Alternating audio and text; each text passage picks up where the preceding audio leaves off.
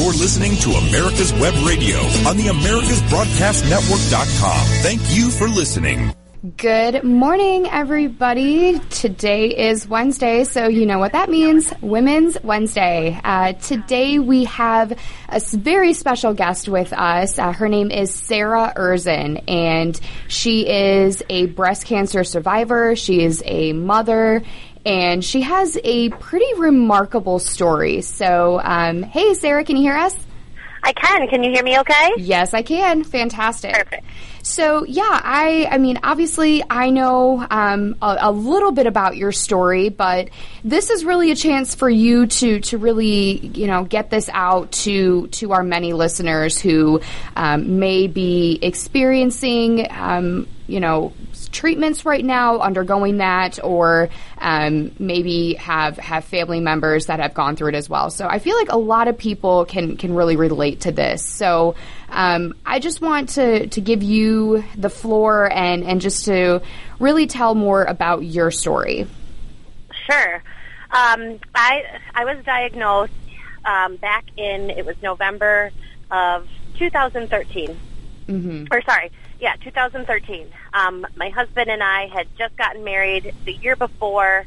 Um, we had found out that we were expecting a daughter, um, and I had noticed a couple months prior to that that I found a lump, and um, I brought it up a couple times.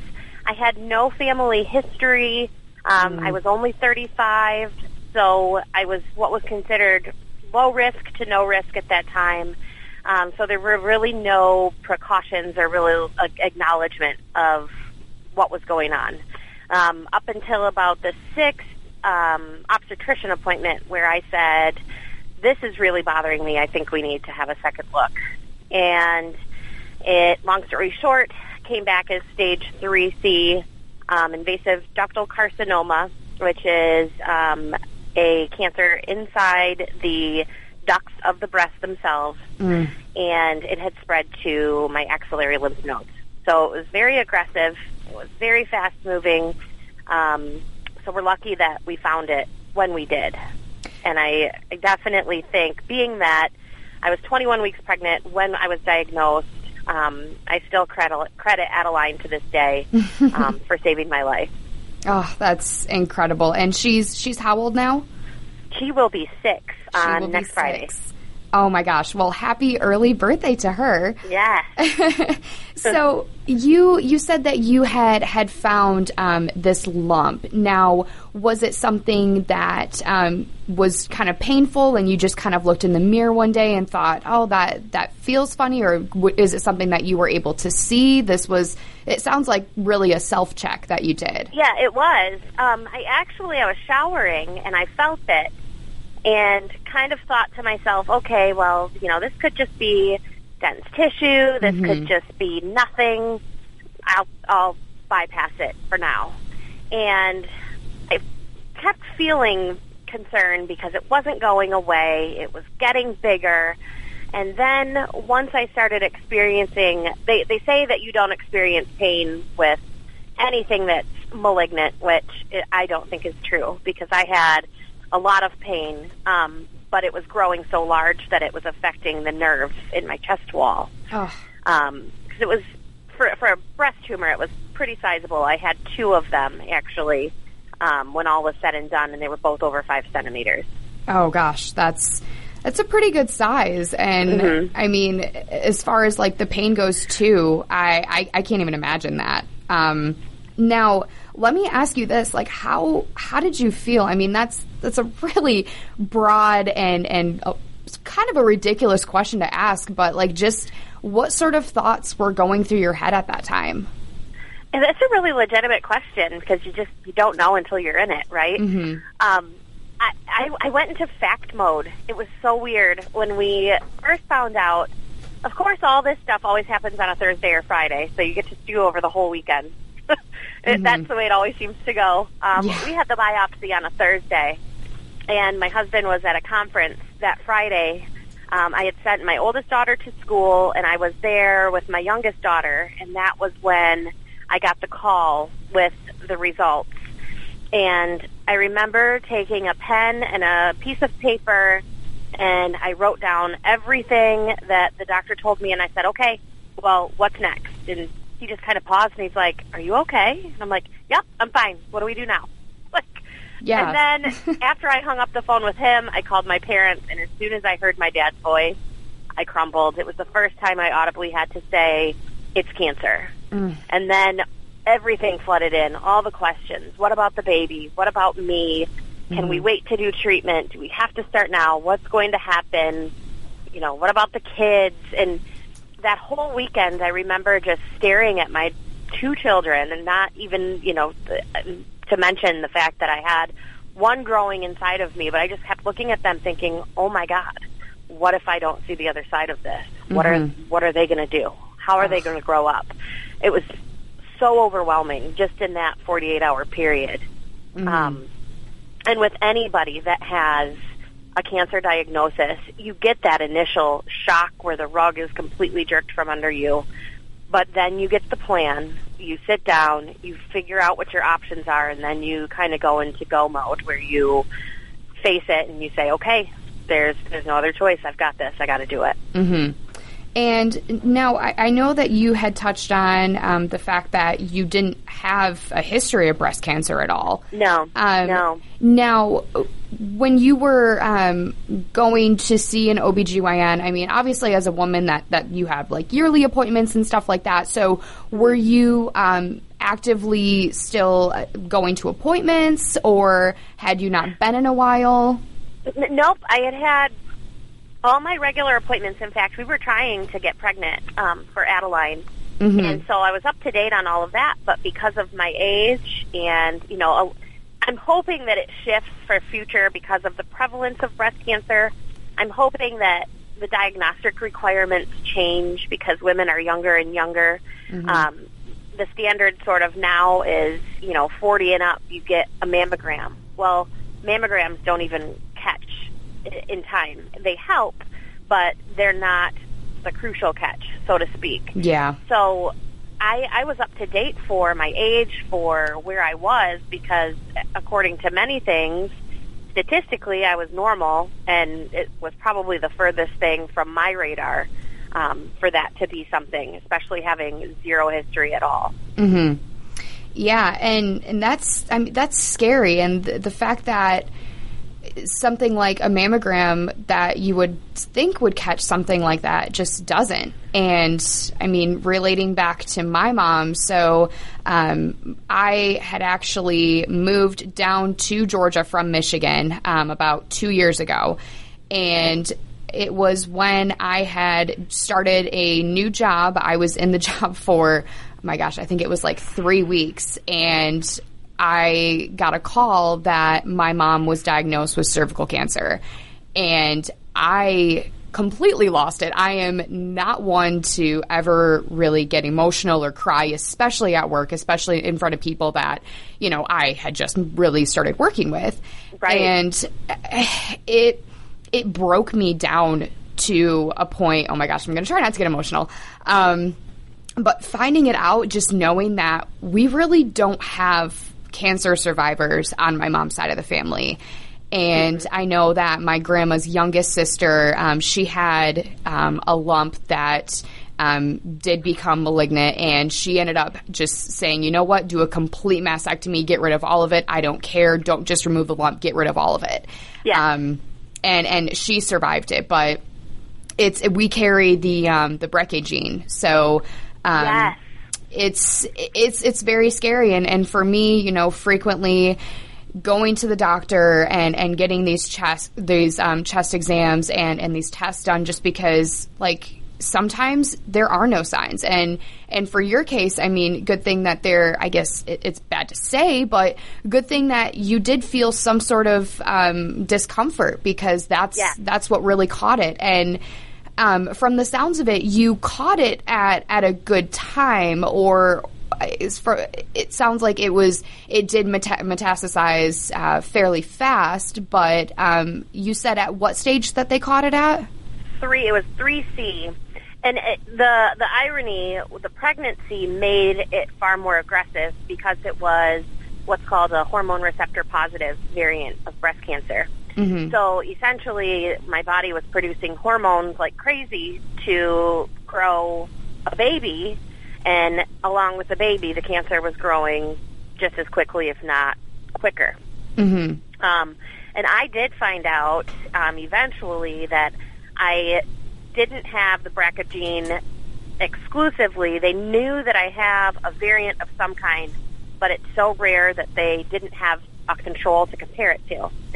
So they've basically taken my genetic testing, filed it, and when somebody matches it, they can say, okay, this is what it is. Mm-hmm. The way my oncologist explained it to me was that my my genes are like a library, and there's a book out of place in one of the shelves. They just can't figure out which one. Hmm. So for That's my daughter, way to put it. you know, my daughter is 17, going to be coming up on her 17th birthday. She's getting to that point where those things are going to start being a necessity for her to get looked at as well. Mhm. So I get that that fear where you know you kind of have that in your in your rear view.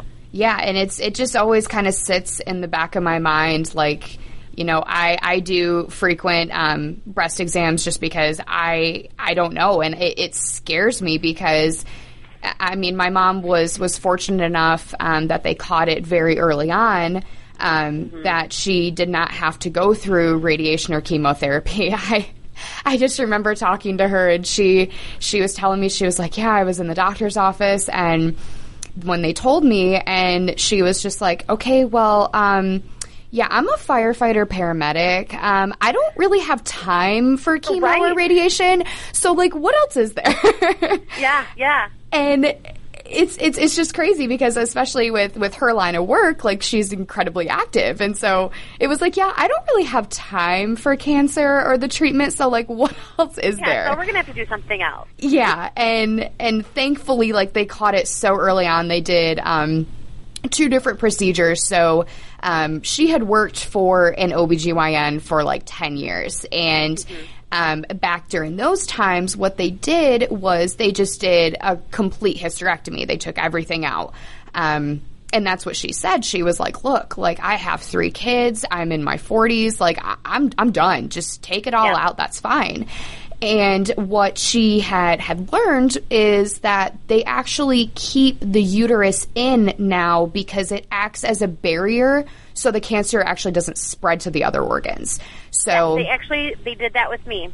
Oh, okay. Um, for two reasons. That was one, and the other was because I had just given birth. It was very vascular and dangerous for bleeding. My platelets were low due to already being in treatment. Um, so they did what was called an oophorectomy, where they just took my fallopian tubes and my ovaries so that the hormone production c- completely stopped. In fact, they put me on uh, oral chemo for uh, I was on it for about four years. Um, that completely shut down estrogen production altogether, so that there's nothing. Um, the hor- the and the hormone receptors had nothing to bind to. When they can bind, then that is when they can grow. That's when the, what kind of what the cancer feeds on. That's what it likes. Um, if those receptors have cells that they can bind to, then it can grow.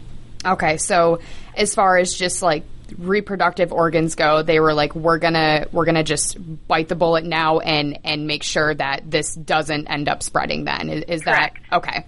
Awesome. Yeah, that was because of the Good. the genetic um, findings as well. Mm-hmm. So they just did that right when they delivered Adeline. Oh, so gosh.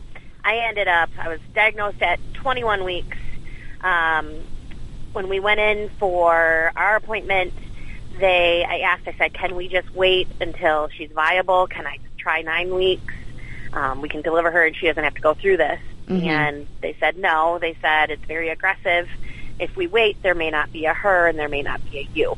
Ugh. So we found something I didn't know that at 26 weeks, um, the chemotherapy no longer crosses the placental barrier. So um, I had my port placed five weeks later, 26 weeks. Um, started adriamycin and cytoxan, which is also called the Red Devil. It's a pretty, um, from what I understand, a, a pretty significant, significantly intense um, regimen. Mm-hmm. Um, so I did that. Um, that went from December to February. She was born March 6th, and then two weeks later, I started dose dense chemo again. Did that until May. Gosh. Um, and had my subsequent other surgeries after that, then radiation, and yeah, it was a it was a pretty pretty Sounds eventful year. very intense, and and we will definitely um, come back to this. But we're going to take a quick break. Um, but everybody, stay tuned. We will be back after these short messages. This is Dr. Susan Blank, host of Detailing Addiction on America's Web Radio. Please join us at 4 p.m. on Tuesday afternoons. Perhaps you are struggling to cope with the disease of addiction. If not, you probably know a family member or friend that needs help in battling the cravings and the personal and professional damage done by the effects of drugs or alcohol. Get a pen and paper and be ready to write down the following.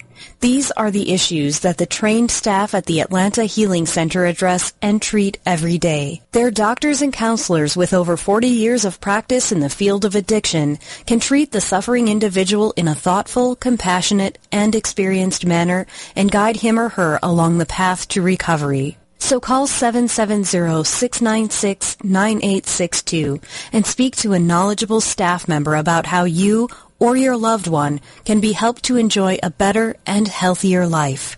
More information is also available on the website at www.atlantahealingcenter.com.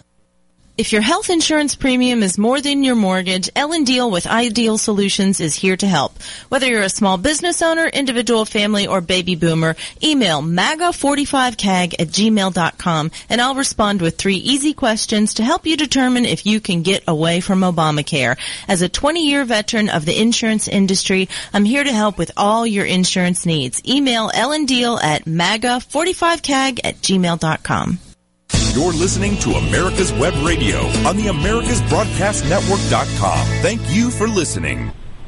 Hello, everybody. Happy Wednesday and happy Women's Wednesday. So, we are back with Sarah Erzin and talking more about her um, journey with breast cancer and, and overcoming that while being pregnant with her daughter. So, Sarah, now, as far as the um, the treatment goes, you you were touching on that a little bit. So obviously, um, you went through chemo and and you also went through radiation. So Yes. for those that don't know the difference, can you speak to that? The difference between chemo and radiation? Correct. Yes. So um, I did four round. There's there's diff, all different kinds of chemotherapy cocktails, and they're all specific to whatever your oncotype is, whatever your cancer type is, your stage, etc. So mine was dose dense, um, which meant that I did kind of like a if you picture like a can of concentrated juice. um, instead of dumping it and mixing it and having it gradually over time, I had the concentrated version every two weeks um, in a in a short set of time, kind of to throw the most aggressive thing they could at it. Um, so I had dose dense chemotherapy, um, and I did that twice, two different kinds of drugs. Um, I don't know if one attacked one aspect and one attacked the other. Um, but after after that, I had my surgery, and the reason they wanted to do that was what is called neoadjuvant therapy, which means they need to shrink the tumor before they can actually operate on it. Okay. So I, we did that, and then after that was all said and done, um, I ended up with the 35 rounds of radiation. And what the radiation does is it kind of, the way I had it best explained to me is it's kind of like if you blow a dandelion seed, and that's in your body. Um, picture that in a chest wall. The radiation is kind of like clearing up anything that could have settled and landed anywhere else Okay. within that affected area. So the chemo kind of is like it treats the field for the weeds, and then the radiation goes in, and any kind of other little seeds that could have detached and spread, that's what it tries to wipe that out. Okay, that's I I love that um, that whole dandelion aspect. That that actually really puts it into perspective. So as as scary as that is, but I mean it's it's really attacking all of that. And obviously, this process took a while. You said this was 35 weeks? Um, it was actually from, gosh, I have to remember now. I went every single day for six weeks for radiation. Mm-hmm. So chemotherapy you do every two weeks. You go. I think I had an infusion for about seven hours each time, six or seven hours. Mm-hmm. Um, and then the radiation you have to go every single day at the same exact time. You go in. They actually put tiny, tiny little tattoos on the precise places where the the ra- the radiation has to hit you. Um, for me, it was kind of a challenge because my cancer was on my left side, so they have to make sure that they avoid any parts of you know where your heart is. Mhm. Um, they have to also do minimal damage to your lung because being where your breast is, your lung is obviously in the radiation field. Um, so I went every single day for um, just over a month. It was from October to the beginning of December, if I remember correctly. It might have, it, it's jumbled for me to remember, but um, it was in the fall. And I remember my husband was working at McLaren with your mom at the time, actually. Um, and he was able to walk down from his department and meet me at radiation because I'd have to bring the baby. I, would- I would take the kids to school, pack the baby up, go for radiation. He would sit in the waiting room with her, and then I would leave and go back home. It was kind of like, sort of like life went back to normal. I just had to go do this thing every day. Mhm. Um, but yeah, it, it was it was kind of a trip. Yeah, I can't even imagine. um, you you had mentioned tattoos. So were those like permanent tattoos that you still have, or Yeah, they're they're just like they're as tiny as like a pinhead. They're just like little dots. okay, But it was something that they could use to align it up the same each time. okay, gotcha. So And it took about I don't know twenty minutes, half an hour each time. Okay. And now, just to rewind, um, were you going through treatments while you were still pregnant then? Yes. Okay. Um, I started at 26 weeks and delivered her at 39 weeks. Um, probably could have went to term, but um, it all needed to line up with how my treatment went. And she was completely healthy. She never had to go to NICU. She ne- she Wow. was one of my biggest babies. She was over eight pounds, and I had no hair when I delivered her. And as soon as they pulled her out, she had the most hair of any of my kids. wow. She had this thick head of hair. So as soon as I saw that, I remember looking at my husband, and we were like, "Yep, it didn't touch her. She's good. She's Oh. good." And I mean, being pregnant is one thing, but going through cancer treatments, having that at the same time, like, how did how did that work with with the doctors? And I mean, obviously, like you have your OBGYN for your baby girl, and then you have your oncologist for for the cancer side of it. So, um, what did the relation? Was there any sort of relationship? Um, between those two doctors, like were they both at Sparrow or Yes, we actually um, moved our treatment to Henry Ford in Detroit. Okay. So um, our my team was all under a big umbrella. I had a neonatal specialist. Um, we we got to see her like three times a week sometimes. Um, that monitored that. I had a geneticist. I had an oncologist. Um, a team of two different hematologists. We had um, our breast surgeon, and then of course her OB, and they all communicated with one another Oh, fantastic. Which was that, that was one of the biggest things we needed um, to put our minds at ease. Mhm. But they were wonderful. Um, when she when she was delivered, there were quite a handful of people in that operating room.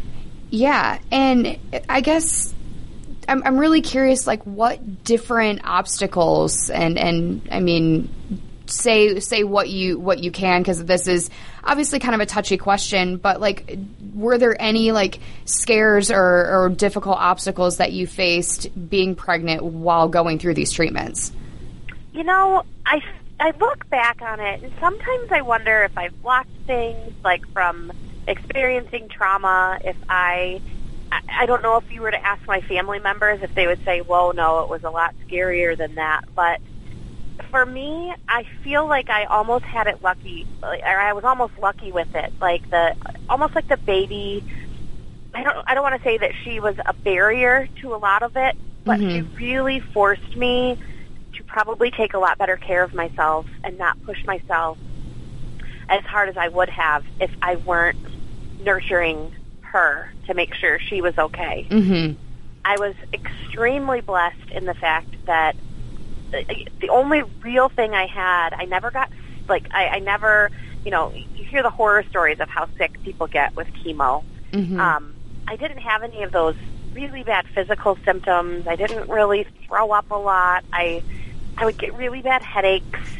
Um, I would have contractions after after infusions. A lot of times we would religiously watch Wheel of Fortune and time my contractions, and I was still contracting by the time Wheel of Fortune was over. We had to go back just to have her monitored, but we never had to do that.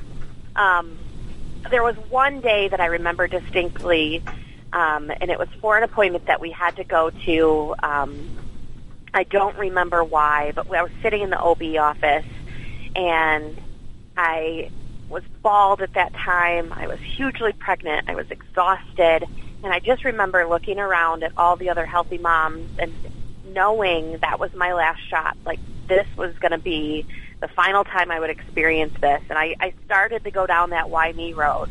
And then I thought about all the people that I was able to meet and connect with because of what her and I went through. Mm-hmm. And you kind of have to, you get out of that mindset pretty quickly. Um, one thing that was a challenge was um, watching my daughter, my oldest daughter, um, navigate through. She was in fifth grade at the time, which is hard enough anyway. Still very young, um, but obviously old but, enough to to understand what was going on. Right, right.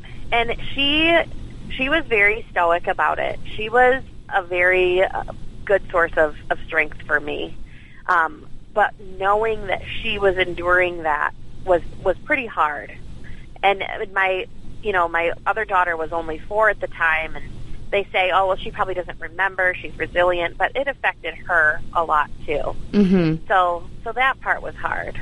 I I can only imagine. I mean, I this was only last year that my mom was diagnosed, so I was 25 and knew very well what was going on. Um, my sister right. is is three years younger. My brother is seven years younger. So we all knew exactly what was going on. But yeah. um, definitely want to touch more on on your family and friends in that support system. But we're going to take a quick break. Um, but stay tuned, everybody. This is Women's Wednesday with Taylor.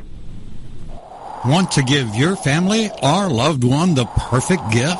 Then go online and check out the tornadobodydryer.com. I love mine and the warm heat air massage it gives me after my shower. The Tornado Body Dryer is super. You'll love it and you'll love having one in your shower. This is Ron Camacho, host of the Business Hour, on Fridays from 10 to 11 a.m. Join me as I talk with passionate professionals on a program that profiles the best businesses, business practices, and fascinating business professionals to get an insider view of how America works. Okay, folks, let's have some fun on America's Web Radio. We love idioms and we want yours. So send it in, go into uh, our homepage, look under the flag at the banner, and uh, click on idioms and send us your idiom today. Thanks. You can keep your doctor, you can keep your plan, and every family will save thousands of dollars a year. I'm Ellen Deal, and if you've been hurt by the Affordable Care Act, you can email MAGA45CAG at gmail.com to see if we can help. Small business owners, individuals, families, and baby boomers, email MAGA45CAG at gmail.com for three easy questions to determine if you can get away from Obamacare. I'm a 20 year veteran of the insurance industry and here to help you for all your insurance needs. You're listening to America's Web Radio on the AmericasBroadcastNetwork.com. Thank you for listening. All right, everybody, we are back. My name is Taylor, and this is Women's Wednesday, all things women. So, uh, wanted to just let everybody know that this is a new show, and I am a new host, if you can't already tell. So, um, if you have any ideas for a show, or you have a pretty remarkable story, whether that's health related, workplace, whatever, as long as it's women related, I want to hear from you. So go ahead and send me an email. That's Taylor at americaswebradio.com. So back to um, Miss Sarah here, and we were touching on um, how your kids were handling this. Now, I'm, I'm curious uh, to hear more about like family members. I mean, hearing my mom had cervical cancer, I'm her oldest daughter, and I like to think that I'm her best friend. yeah. um, so so me finding out I I had done so much research and and knowing how to be a good support system and what everything kept saying was just be strong because she's going to need it. And so anytime I was on the phone with her or I was with her in person, it took everything in me not to just burst into tears because it's yeah. like that's that's my mom and I I frankly don't know what I would do without her. Like people say that they're close with their mom, but I talk to mine every single day, whether that's text or social media. I I adore her so much, and so yeah.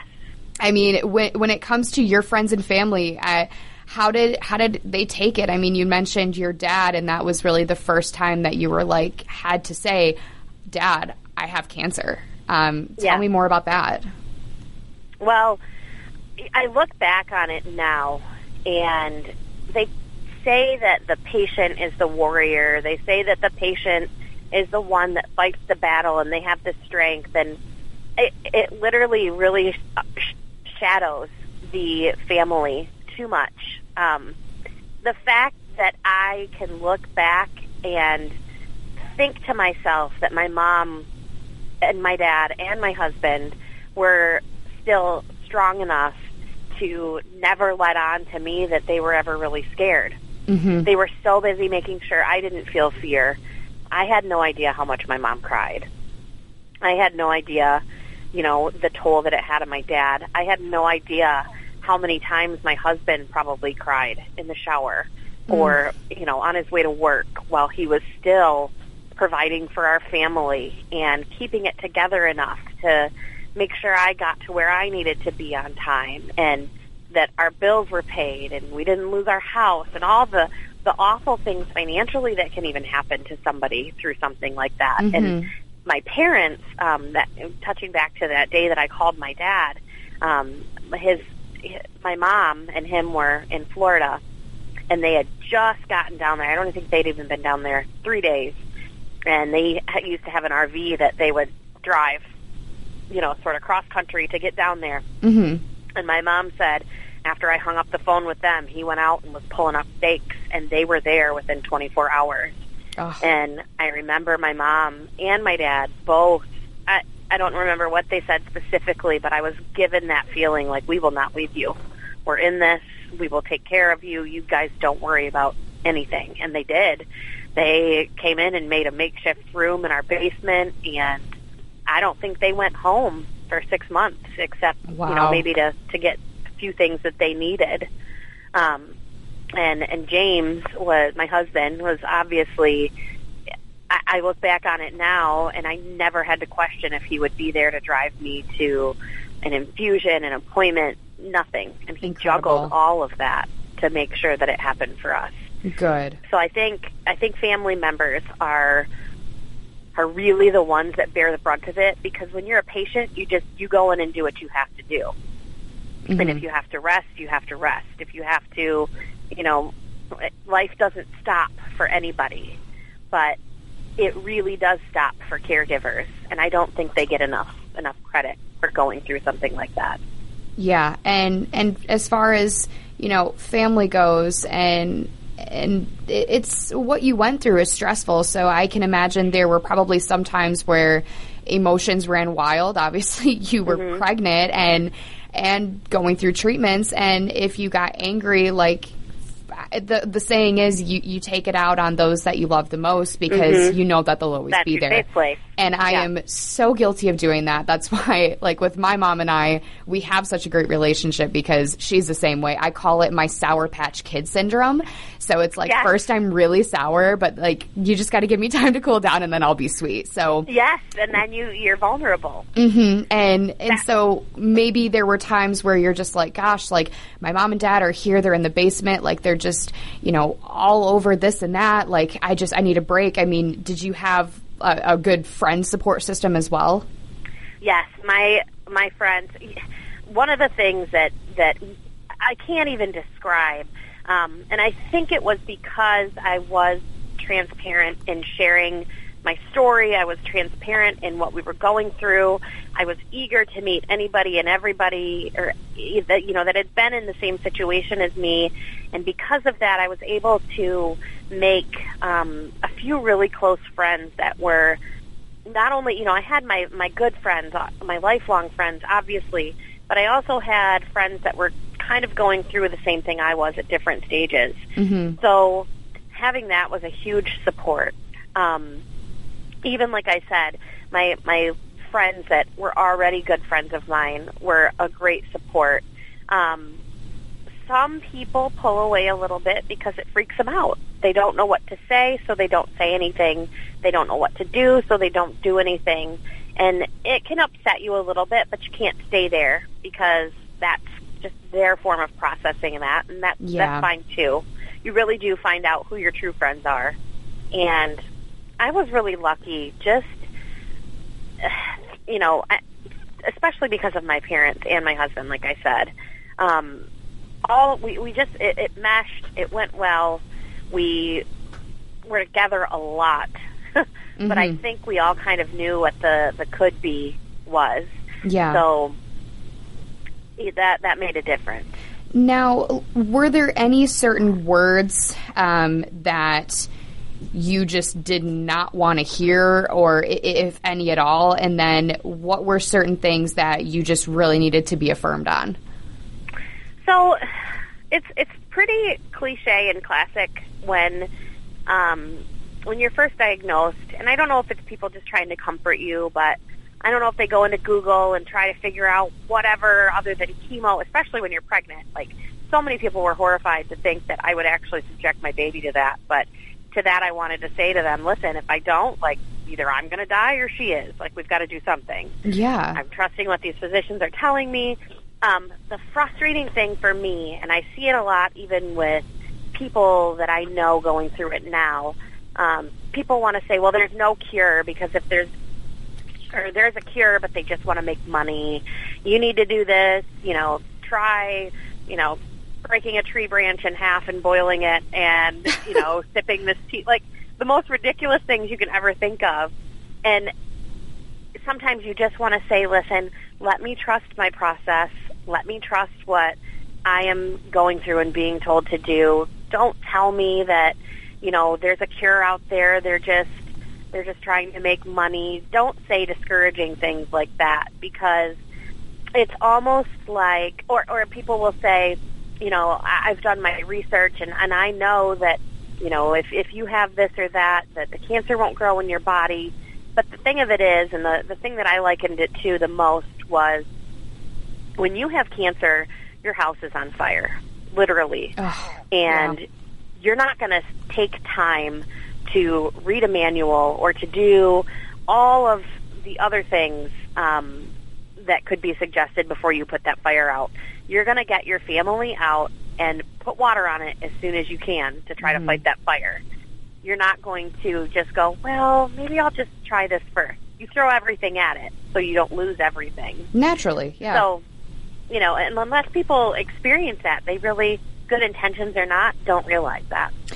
Yeah, so it sounds like, I mean, when people would try to be the doctor, be the expert. Now, were these people those that you were acquaintances with? Were these family members? Were these friends? Um, were these people that you may have met along the way in and out of doctor's offices? Or, or tell me more about a that. A little bit of all of that, really. Um, and those that were close to me, they had good intentions. Um, and I think again, that's a knee-jerk reaction of people that don't know what to say.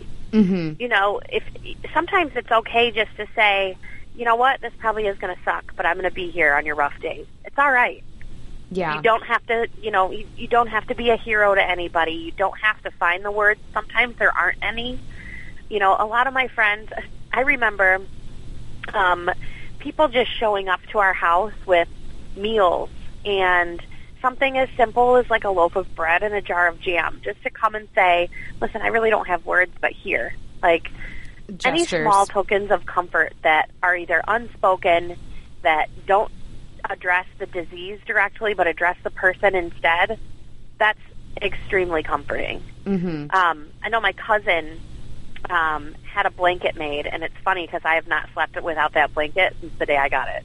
Ever, it travels with me everywhere, everything. Um, and it was it's just one of those fleece tie blankets. Um, but her daughter at the time was in preschool, and there were like 30 kids that each prayed over this blanket, and they all used their little hands to tie the knots of this blanket. That just gave me chills. It So- brought oh so my much goodness. comfort, so much meaning.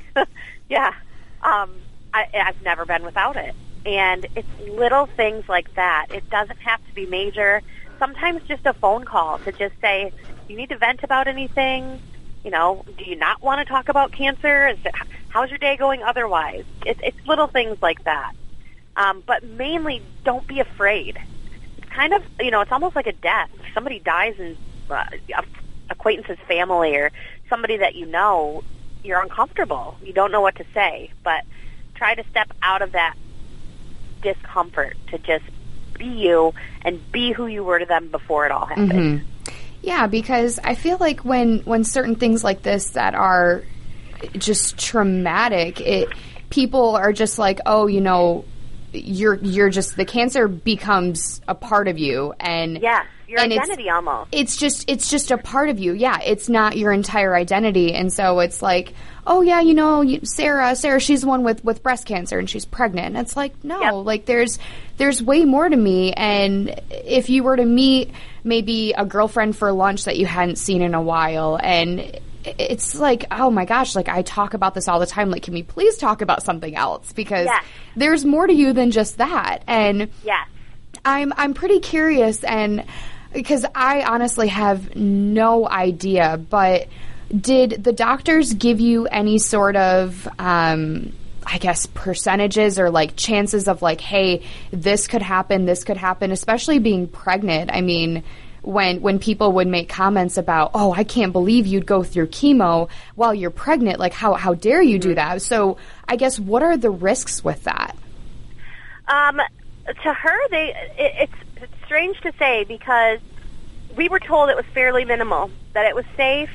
Um, and as they're telling me that, I'm going, oh my god! In my two other pregnancies, I was scared to eat at Subway because you're not supposed to eat lunch meat, and you're telling me I can like put arsenic directly into my body. Cool. Um, the statistics were fine, um, but the other thing is too. Um, there haven't been many women, um, at, or there hadn't been many women at that point um, that had really gone through that. Um, there was just a new network starting called Hope for Two, which was um, a doctor in Texas had kind of collaborated a study on a, a small, small group of women um, that had a similar prognosis, similar, you know, sort of um, situation and so statistically, it was kind of a, well, you know, this, this is sort of what could happen. Probably not, but we've got to kind of go with it and see. Um, we were told she shouldn't have any developmental delays. We were told um, that she would likely be fine, and, you know, she was.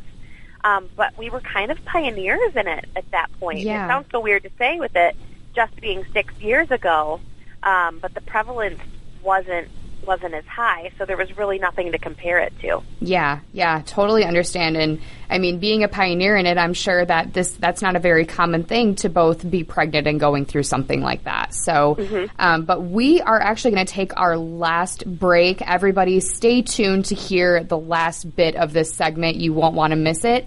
This is Taylor with Women's Wednesday on America's Web Radio. Hello, this is Michael Daly with Atlanta Healing Center. We know that addiction is a brain disease. Addiction is a family disease. Addiction is a treatable disease. We have a caring professional staff with over 30 years experience to help you and your loved ones in your recovery. You can reach us at www.atlantahealingcenter.com.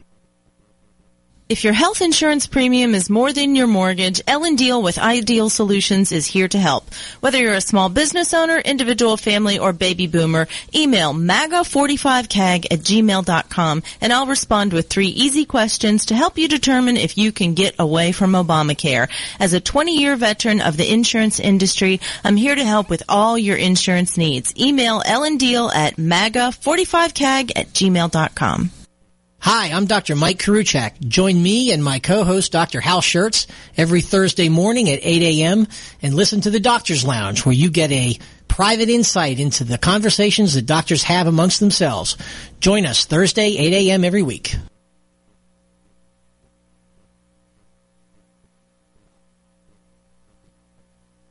You're listening to America's Web Radio on the AmericasBroadcastNetwork.com. Thank you for listening.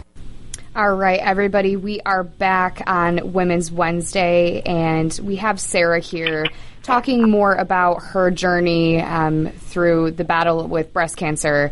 And Sarah, now we were we were touching on family and friends, and and obviously what people want to want to hear, or what I'm sorry, what you would want to hear, mm-hmm. and and certain things that you didn't want to hear, and um, obviously that was really those those people that tried to be experts throughout this journey and and tell you, oh, this is what you should do and this is what you shouldn't do, and then you know talking about the the, the scare of of being pregnant and like those statistics and being told like you know she's going to be fine and. coming out with a full head of hair like that's that's just incredible yeah. and she's she's happy she was a happy healthy baby i mean has she experienced anything at all in, in her six years? Sometimes we joke and say like she something it did something to her. She is so smart and witty and she's an old soul. Like she's been here before. um, oh, I love but that. Nothing. I mean, she's she's hit every single benchmark for growth. She's in kindergarten. Um, she, I sound like I'm bragging, but it's true. She has gotten 100% on all of her assessment tests. She's she's brilliant.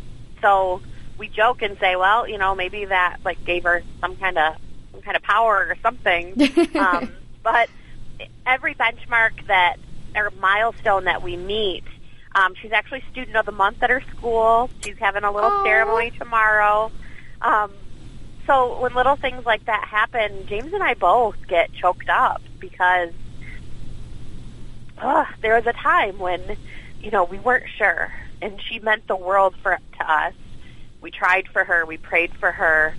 Um, so, for the, these things to continue to happen, for her and I, you know, to both beat the odds. Um, when when we were first given all of this, it was odds of about thirty percent, um, about seventy percent chance that it would um, recur, that it could spread. So, you know, that was without throwing treatment at it and everything else. And you said that um, was 70%. Every little thing that Ugh. we hit is just it's it's special. That's yeah, I I can imagine. I mean, that's she's she's a miracle baby and Yeah, she is. And you you're you have two other daughters then, correct? Yes. Okay. So I mean, they're they're just like you know, I can just imagine them looking at your belly and and seeing like you know the the hair loss. I and it's touching on just the hair loss thing. Like my mom had asked me, and she was like, "I know how much you love your hair, but if I do have to go through this, would you shave your head?" And I was like, um, that's a really tough question, Mom. I'm like, I mean, I probably would, but I would get a wig, and it's right, just, right. It, it's scary. So, how how did the girls react to to seeing that that massive change? Um, it, it's funny because it, uh, my girls are from my first marriage, so they were um, at their dad's house for Christmas Eve, and being that I started chemo in the beginning of December um, my hair really started falling out toward the end of December. And so um, on Christmas Eve, Um, once I had had it, you know, once your hair starts falling out from chemo, you start losing it on chunks in, in chunks on your pillow in the shower. Ugh. You're eating, and then all of a sudden you're like picking your hair out of your mouth, and you try to hang on and think you're one of those people that maybe won't lose it, and then you just go, you know what? No, we're done. Um, so on Christmas Eve, my dad, my dad was a barber in the Navy, and he brought his clippers down, and he's like, "Is it time?" And I said, "Yep, let's do it." And um, he shaved my head, and I there were no tears. I, I, it's not for me. I know it was harder on my parents and my husband than it was for me. Mhm. Um, but I felt super empowered because I thought, you know what, you can try, but like not today, Satan. Like you're not taking it today. Like I can rock a bald head. I've got lip gloss and mascara, so that that's good. um, but when my kids got home, um, I, I believe they got home about four days later. And when I answered the door, um, I remember Katie just being like, "Yep, you know what? It, it's fine." It's And Katie's fine." Katie's your and oldest. Cece was younger, so she was kind of Okay. like standoffish. Um, but she was fine eventually too. And I got a really good wig. Um, once I did that, I didn't really care too much for myself personally. Um, but when you're pregnant and you have this big belly and you're bald, you either get like the sad puppy looks from people, or people just look at you like they're completely flabbergasted. They like they have no idea. Yeah. Um, so for me, it was just easier to save explanation and look as normal as possible. But when I was at home, I never wore it. Or like if I went up to school, I wasn't going to go up to school, you know, without it because I didn't want to draw any attention. Mhm, yeah. Um, but once I had the baby, like I didn't hardly wear the wig at all. I was just like, yeah, I don't care. Oh, gosh. And yeah, I can imagine people giving that sad puppy dog look because they do like, oh my gosh, yeah. and and they don't know what to say and but Yeah. it's written all over their face. You already know and you just probably look at them and smile and just kind of nod your head like, "Yup, and you know what? I am positive and I'm going to beat this." And that that was really what my mom kept saying too was like, "I'm going to beat this. Like this is not going to take me." And oh my gosh, I'm trying not to get choked up. Um, yeah, I, I know. it's it's scary. And and to really just stay so positive like that was the biggest thing. And just putting it out in the universe that you're going to beat this mom. Like you've got this. You are going to beat this and it's going to be okay. And that was so hard like not knowing for sure. But I'm like you know what? I have to. This is this is something I have to do. Um now, talking about obviously there's so many different organizations and programs. Now, did you join any support groups during or, or even after, or are you a part of any right now? Um, I had a really great group that I found um, called, it was a Facebook group called Kick Ass Cancer Moms.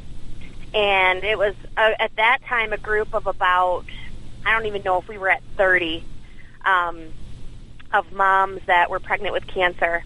Um, and so that was a great support system to be able to, because you have nobody to identify with. I mean, people try to say, "Oh, well, my aunt had breast cancer," but you know, you can't you can't really identify with a woman in her 50s who has grandkids going through it when you're raising little kids, growing a kid, being Very, young and very different perspectives. You know, you can't you can't just not be the mom anymore. You still have to do the PTO stuff. You still have to take kids to school. Still have to get kids to dance. Like going through all of it, and so having moms that have those same struggles and the same pressures they put on themselves was very helpful. Um, so that was great. And ironically, I think that group has over 300 women in it now Wow. um, because it's gotten so prevalent. Um, but as far as organizations go, I really started to become a part of organizations after.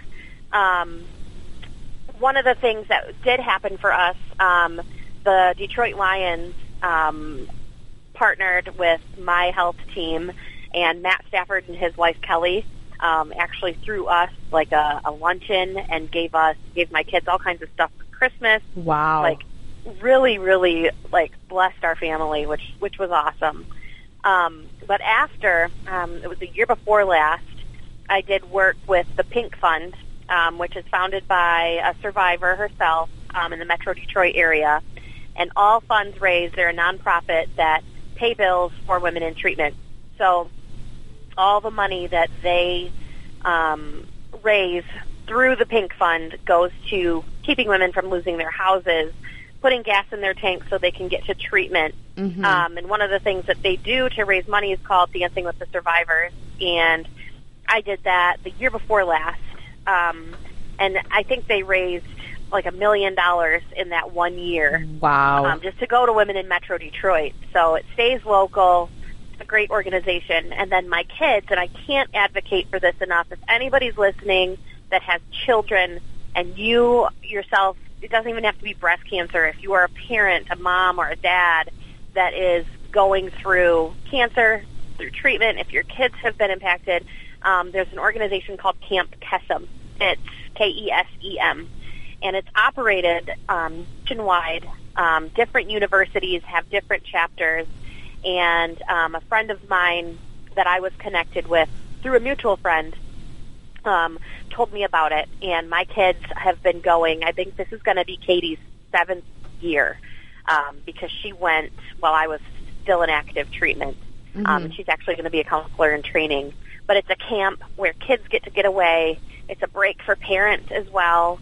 Um, but the kids get to go and escape for a week, and they are completely able to just be who they are and not be identified with being um, kids that have been impacted by cancer. Mhm. So it's a wonderful organization. So um, I advocate for that as well. Um, but there are so many things you just have to find them, Mhm. and some people aren't being transparent or they're not comfortable with being transparent with their story. That's okay. You don't have to divulge everything. Nobody's going to make you open any any wounds or things that you don't want to. But those organizations are there to help. It's phenomenal, and and to not only have programs for those that are going through treatment or have just been told they have cancer, but it's it's for family and and and for friends, I'm sure as well, to to make sure that they have that support and that Yeah. know that you're not alone in this. There are so many other people.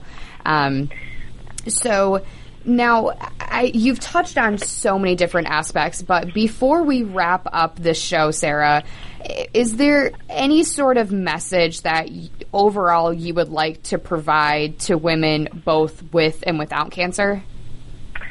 for anything, be your own advocate and trust your gut.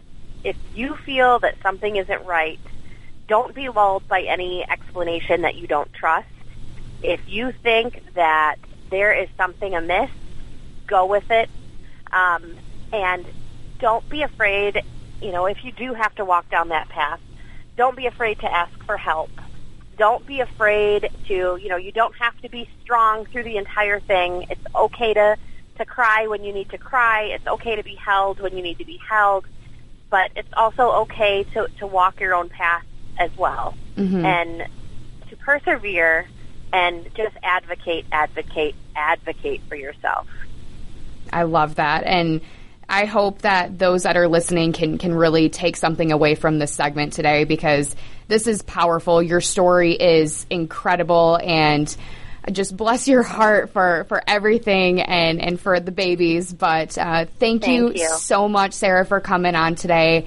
And um, thank you for everybody tuning in. This is Taylor with Women's Wednesday signing off on America's Web Radio.